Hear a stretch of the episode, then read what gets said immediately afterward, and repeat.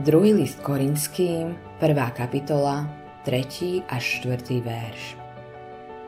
Požehnaný Boh a Otec nášho Pána Ježiša Krista, Otec milosrdenstva a Boh každého potešenia, ktorý nás potešuje v každom našom súžení, aby sme potešením, ktorým nás potešuje Boh, mohli potešovať tých, čo sú v akomkoľvek súžení.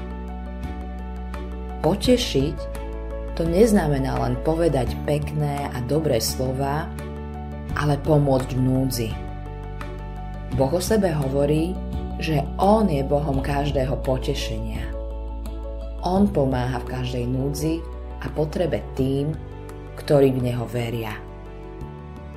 Súženie to je všetko, čo robí cestu kresťana tesnou a ťažkou je to vyjadrenie všetkých druhov utrpenia, ťažkostí, chorôb, smútku a iných potrieb. Boh svojich veriacich od týchto súžení neoslobodzuje.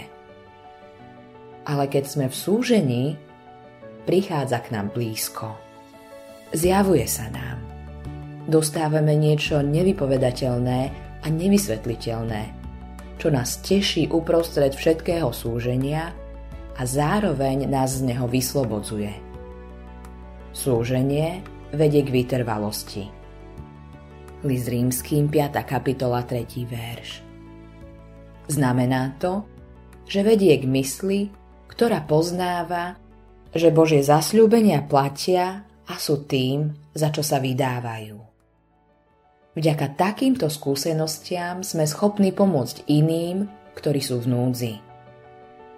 Ten, kto sám nič neskúsil, nevie pochopiť iných. Nedokáže potešiť tých, ktorí sú v núdzi. Môže povedať dobre mienené slova a vyjadriť svoj súcit a porozumenie, ale potešiť ich a pomôcť im to nevie. Ale ten, kto sám prijal pomoc v súžení, tento dokáže. Môže potešovať tých, ktorí sú v mnohom súžení. Môže im ponúknuť to, čo sám prijal od Boha. Čo pomohlo jemu, pomáha aj tým, ktorým to odovzdáva. Rozumie súženiu iných, lebo ho poznal sám na sebe. Toto vidia tí, ktorí sú v núzi.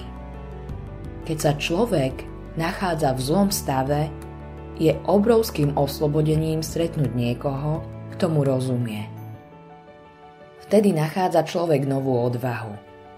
Jeho myseľ a srdce sa zameriava na pána Ježiša. Na súženie zasvieti svetlo od Boha a prichádza potešenie.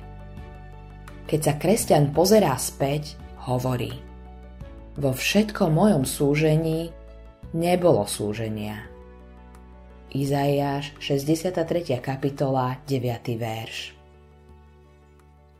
Autorom tohto zamyslenia je Eivin Andersen.